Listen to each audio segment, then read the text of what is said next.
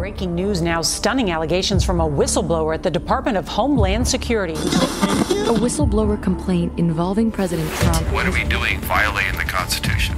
I knew that if I remained silent, that I would be complicit in a crime. The New York Times has started publication of a series of reports based on a top secret Pentagon study of the Vietnam War.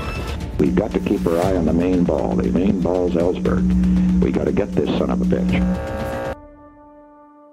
My name is Chip Gibbons, and this is the Primary Sources Podcast.